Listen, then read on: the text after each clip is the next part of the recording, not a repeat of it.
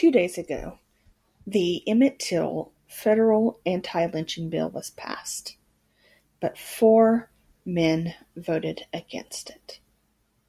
It's headed to the president's desk to be signed, but again, four men voted against it.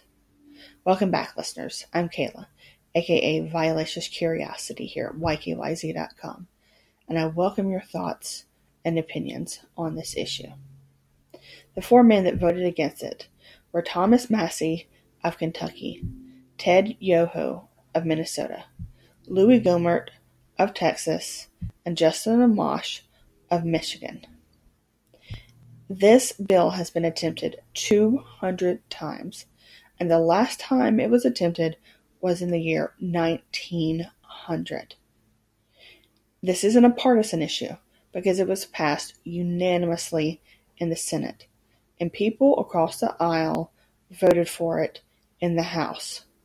So the public deserves to know why these men voted against making such a heinous act a federal crime, and there's been backlash against them because of it.